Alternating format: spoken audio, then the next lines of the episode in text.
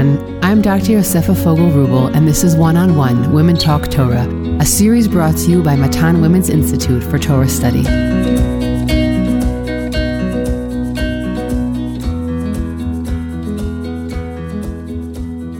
Hi, everyone. I'm Rivi Frankel, and welcome back to Matan's One on One Parsha podcast, where we spend about 30 minutes discussing deep thematic points about the Parsha. Our series on Dvarim is titled Dor Hemshech Messages for a Lifetime. Each episode explores Moshe's educational message for the Jewish people as they prepare to enter the land of Israel. Each week's guest will be someone who herself has learned at Matan and is now passing these educational messages on to the next generation. If you would like to sponsor a podcast episode in honor of a memory or loved one, please contact the Matan office by telephone or email us at podcast at matan.org.il. These sponsorships enable us to keep creating new content. So if you have deliberated until now, don't hesitate to be in touch. This week's Parsha, Parshat Shoftim, opens with the commandment to appoint judges and officers to govern the people in Eretz Yisrael. Tzedek, tzedek, tirdof, pursue justice, so that you may live and inherit the land that God has given you. What follows is descriptions of laws necessary for judges and officers to uphold a court system, the need of two witnesses in the cases of capital punishment, and the process for when a case is too difficult for the local courts, for example. If the people decide to appoint a king after they enter the land, they may do so, but the king has specific mitzvot that pertain to him. He should be chosen by God, from the Jewish people, not have too many horses, wives, or wealth, and keep a copy of the Torah with him and follow it at all times. The Parsha then details the role of the Levites and the priests and the responsibilities the people have towards them as they have no portion in the land. Moshe warns the people about embracing sorcery and magic. Hashem will provide real prophets, but be warned that false prophets will be liable for death. We then turn to systems of justice, including the Ir Miklat, the city of refuge, stressing that it applies for accidental killings and not purposeful murder, and the famous verse of Ayin Tachat Ayin, an eye for an eye. Before going out to war, there are four categories of people who are turned away from the front. Our Parsha details laws of war, including when to offer peace and when taking spoils is permitted. The Parsha ends with Eglah Arufah, the seemingly strange process that takes place when a stranger is found murdered out in the field between two cities. Today, my guest is Rabbanit Rachel Weinstein. Rachel is a graduate of Matan's Hilchata program and is a Sha'ol Umeshiv and Mashpia at MMY, a lecturer at the Lapidot program for educators, and Ma'aleh. She is a Yoetzet Halacha working specifically on the fertility hotline. She is also a contributor to the Matan Shaila Responsa initiative. Rachel is making Shabbat Sheva Brachot this week for her son and just celebrated her daughter's bat mitzvah. Mazal tov, Rachel, and thank you so much for being here with us. Hey, thank you. So happy to be here. So, in this week's parsha, we deal with a lot of systems that are being put into place for creating a just society, right? Tzedek, tzedek, tirdof. You should pursue justice. And one of the systems that we're told about that Moshe actually puts in place before the Jews enter Israel is the Ir is this city of refuge. And part of the specific nature of the city of refuge is that this is not for somebody who murders someone and then wants to run away to be saved. This is specifically a system for someone who accidentally kills somebody. And I'm wondering if you can shed some light on why someone who accidentally hurt someone else would need to run, why this system is in place, and how this helps Bnei Israel and society in the land of Israel.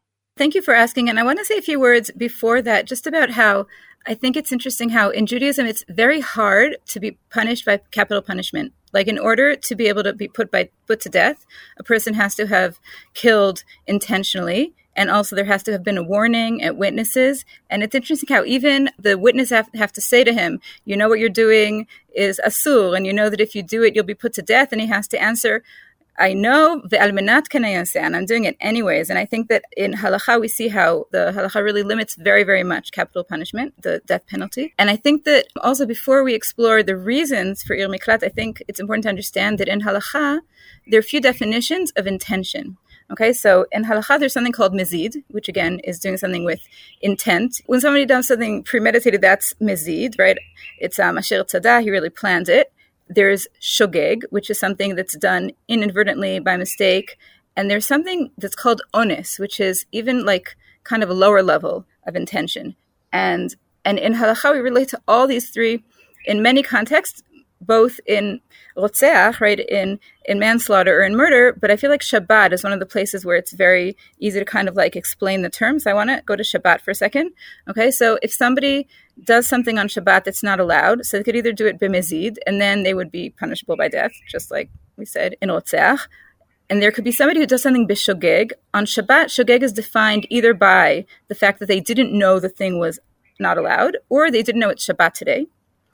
And then mitasek or ones on Shabbat is somebody that something happened with no intention at all. Like if somebody leans on the wall and the light goes on, that's not even shogeg. That's called ones. So going back to rotzeach, it's interesting how somebody who is rotzeach bishogeg, meaning somebody is, it's very clearly defined that he's shogeg, then he goes to the Ir Miklat.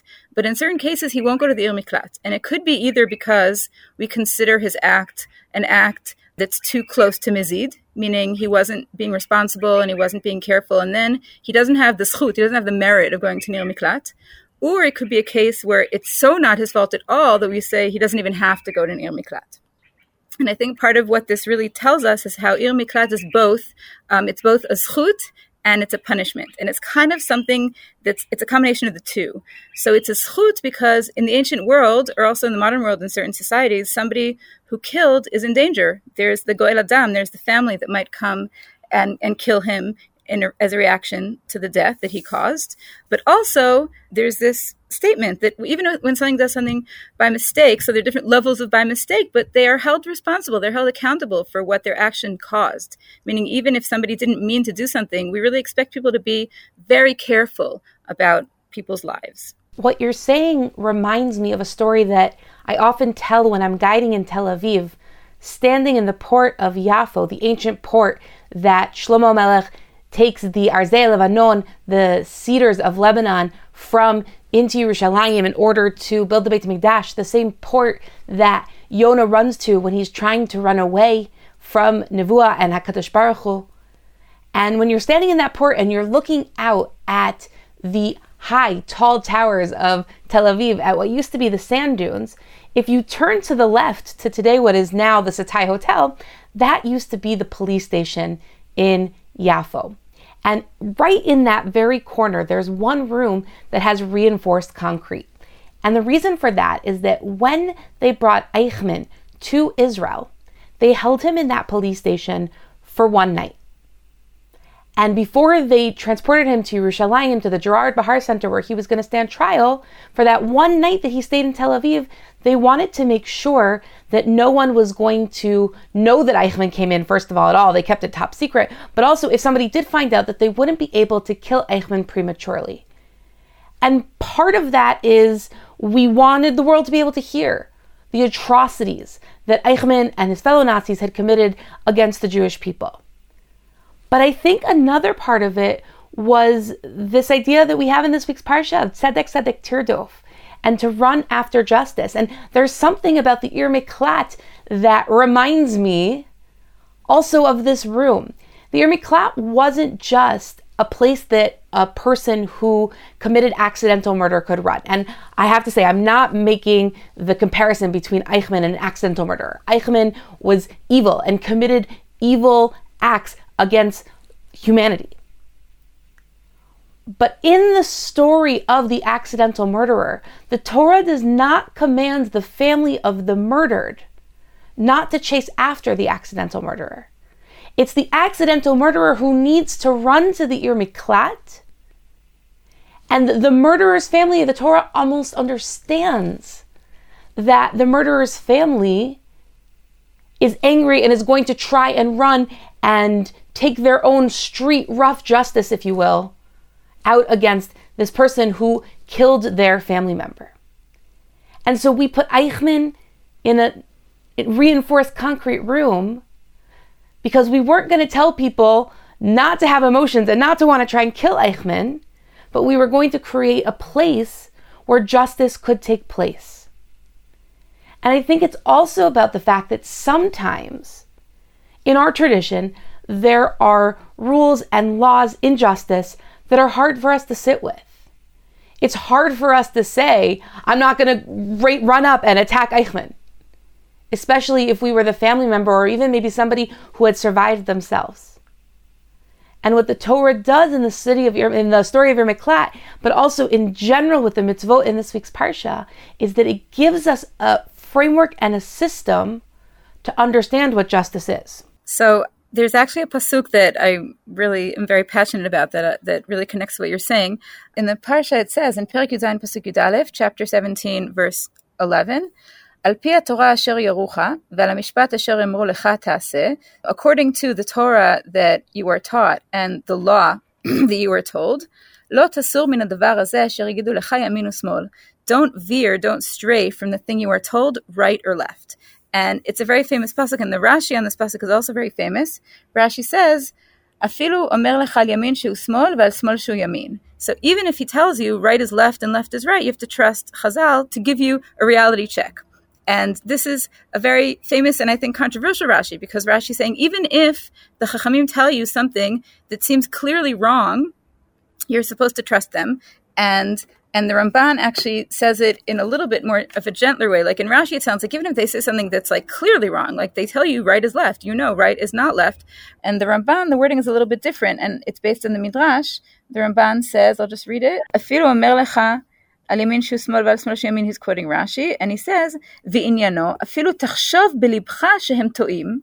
והדבר פשוט בעיניך, כאשר אתה יודע בין ימינך לשמאלך, תעשה כמצוותם.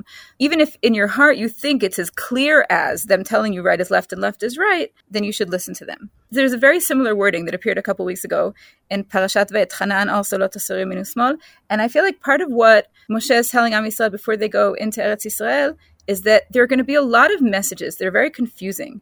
And every person lives in the culture they live in. And very often we don't even realize that our lens is the lens of our time. And going into Eretz Yisrael, Am is commanded to get rid of all the Avodah Zarah because they're coming from a world that's very much affected by idolatry. And going in to Eretz Yisrael, there's no chance that they're going to be able to really embrace Judaism and embrace the Jewish way of life if there's so much out there that's really creating a situation that's so hard for them that's going to really limit their vision. And part of what Moshe says to Am Yisrael going in is that you have to remember that even if sometimes you really think you know, you really think you see clearly, you have to remember that what you see is in your own eyes.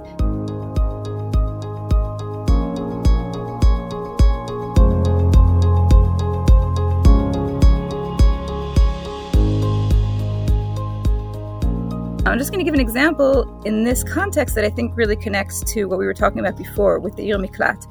So, one of the very prominent topics that comes up in the modern world is the rights conversation. And Judaism talks about rights, but the more central focus of Judaism isn't rights, it's responsibilities. And just like with Ir Miklat, we talked about how a person is really responsible for their actions. This is a very, very prominent message in Judaism. And I think that often we get so caught up in the rights conversation that we forget about the responsibilities conversations. You're making me think of two things. So going back to the Eichmann piece for a second, a lot of times the idea of objective truth would come up with with the people that I would guide. And so I often think that in order to make a point, you have to go to an, an extreme or the most extreme example. So I would say, is Hitler evil? And the these were mostly college age students would come back and say, of course Hitler's evil. And so I would say, okay, so if you can tell me that Hitler's evil, then objectivity must exist. And so then we would take the conversation from there. Today, more and more, when I ask that question, college age students have a really hard time saying that Hitler was objectively evil.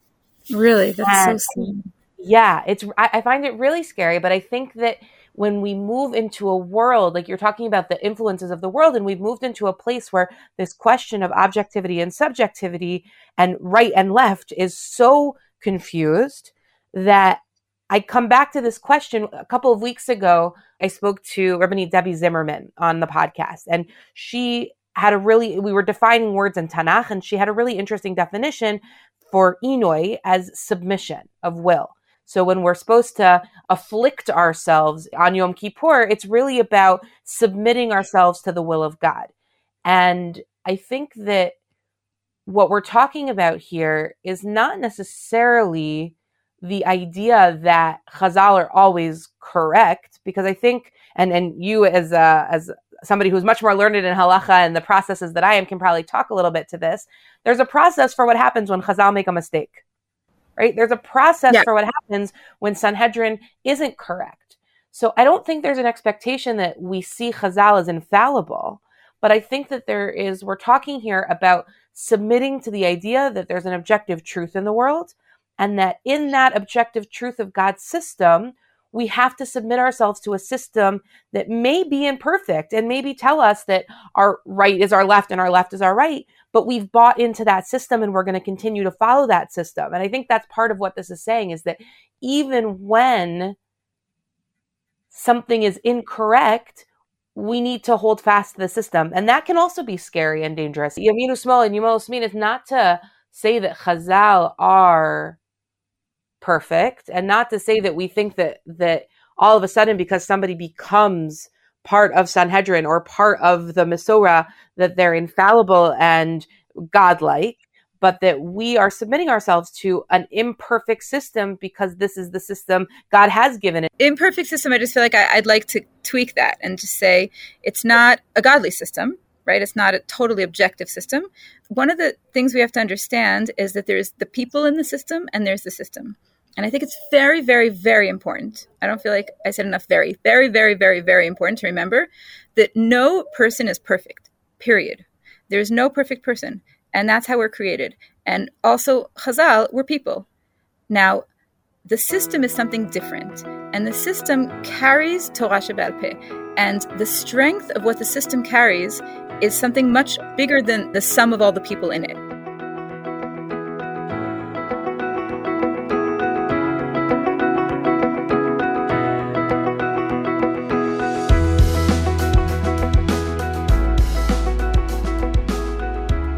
I feel like very often it's very challenging for us to approach ideas in Torah that don't, again, jive with the world we live in. And I taught high school a few years ago, and a girl who I taught, she sat down with me and she said, I have to tell you that, like, I don't get why we learn Tanakh because, like, it's so lo chinuchi, it's so not educational. So I said, What do you mean it's not educational? So she said, There are all these themes that are, like, totally against our whole education. Like, you know, Yaakov marries four wives, and, like, she gave me examples in the Torah that, like, are totally not educational. And I don't remember exactly what I said to her, but I want to tell you what I want to say to her. and I feel like the question is if I say, I know the truth and the Torah doesn't fit with my truth, or I want to say, the Torah is emet. Now, sometimes it feels very different than my outlook on the world, but do I want to say, oh, maybe I have to figure out how to, you know, to connect the two? Or do I have this basic assumption? Again, do I assume that the Torah is true? Do I assume that my view is true? And I find very often in conversations at home with my kids, we talk a lot about how are we citizens in the world first or are we first Jews? And I think this is a really big question. And I feel like as we become more and more exposed to media, so we sometimes feel so familiar with all these fictional characters or even non fictional characters, and they're in my living room, they're in my hands, and it's very confusing. And I feel like part of what I want to take from this week's Parsha is to say, I want Torah to be my basis of the way I look at reality. And all the other things, I'm sure there's a lot to learn from postmodernism. But the question is if postmodernism is my base and I add a little sprinkling of Torah, or if Torah is my base and I add some sprinkling of postmodernism.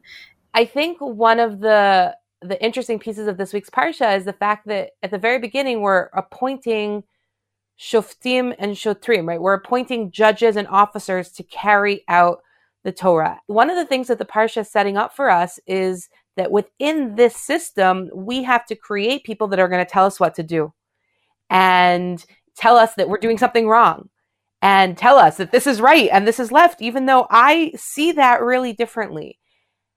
How do we, what kind of advice or what kind of messages is the Torah giving to these shotrim, these officers, to educators, to parents, to friends in terms of how to give that message of some of the things that you're talking about that I think hit really deeply in a way that people don't necessarily want to hear. Thank you. I, I want to mention one of my favorite mitzvot, which gets really bad PR. It's the mitzvah of tochicha. It's not actually mentioned in this week's parsha or in Dvarim at all. It's mentioned in Parashat Kedoshim, hocheach tochiach et amitecha, um, to rebuke your amit, your friend. And even though it's not mentioned in this week's parsha or in, in Sefer Dvarim, Sefer Dvarim really starts with the idea of tochicha. So the first speech, the first ne'um, the first address that Moshe gives Am Yisrael, we call Ne'um HaTochecha, where he reminds them of a lot of the things they did that were not so great. And it's interesting how the first Rashi, the first Rashi of every book, Rashi talks about how Hashem loves us.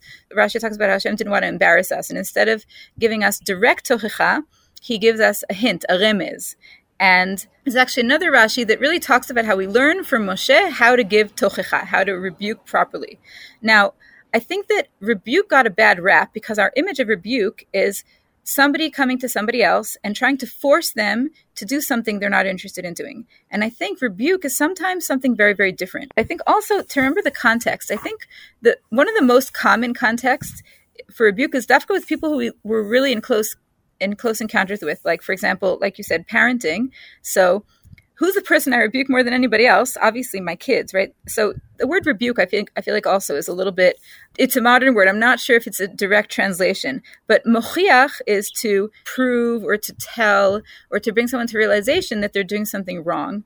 And sometimes it's not something that they're necessarily against. I mean, with children, sometimes it is, but sometimes it's just teaching them something or giving them new information. But I just want to start with Rashi. So Rashi says like this. This is Rashi on Perik Aleph Pasuk Gimel, that's chapter 1, verse 3. And Rashi says that he quotes the Midrash, and he says, Melamed, shelo hochichan ela samuch lamita. So he says, Moshe rebukes Am Yisrael um, right before he dies. And then it said, the Midrash says, Mimilamad, Rashi says, based on the Midrash, Mimilamad, Miyakov. He learns from Yaakov. So also Yaakov, before he dies, he comes and he tells his children, many blessings, but also some unpleasant statements, which is also seen as rebuke. And then the Midrash says, ומפני ארבעה דברים אין מוכיחים את האדם אלא סמוך למיטה. So there are four reasons why it's best to rebuke people right before you die. So I'm not saying to only rebuke people right before you die, but I think we can learn some messages from what the Midrash says about this. So the first thing is, כדי שלא יהיה מוכיחו וחוזר ומוכיחו. So it's important when you rebuke someone to say it once and that's it. Not to say it again and again. And I feel like often we get caught in this trap that like when you say something, you expect the person to do it right away, and if he doesn't, you say it again. And the Midrash is telling us you should say it and take a step away. Now, the other thing the Midrash says, Rashi actually doesn't bring all the all four reasons, but the next thing the Midrash says is, And again, I think this is the same idea that when you want to make a statement, you want to say it and leave. Now, I don't think you want to say it and leave like slam the door, but you want to give the person space. And when I first started teaching, I taught in elementary school, and I had a teacher who was like my mentor, and she would come into class and she would watch me teach. Um, and one of the things she said to me once is when you tell a kid to do something, you should tell him the thing and then walk away. Because if you're standing there, it's not going to be easy for them to accept your comment. But if you walk away, then then they can process and it become it can become their own. And I think this is a really important point with rebuke or with tochecha. And I think that it's interesting to think about what this means, about what our role is in tochecha. And on the one hand, I think what the statement is is our role is to let the person internalize the truth that we're sharing with them, right? We don't want to force it on them. It's theirs, it's not ours. On the other hand, there's this idea of Kol Yisrael Arevim that I have a part in this, meaning it, it, it affects me too, even if it technically technically doesn't affect me. The mitzvot that my fellow Jew does, I'm a we're a part of a whole, and I think rebuke kind of contains both the idea that that I have a responsibility for their actions, but that ultimately they're going to have to choose to act.